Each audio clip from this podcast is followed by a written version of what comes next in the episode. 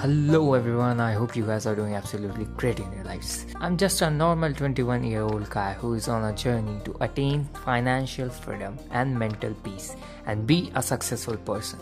अब सक्सेस को कैसे डिफाइन करें, काफ़ी मुश्किल है। कुछ लोगों के लिए प्यार सक्सेस होती है और कुछ लोगों के लिए पैसा, पर मेरा मानना है सक्सेस वो होती है जिसमें आप खुद से खुश रहते हैं और अपने आप को खुद का बेस्ट वर्जन बनाते हैं।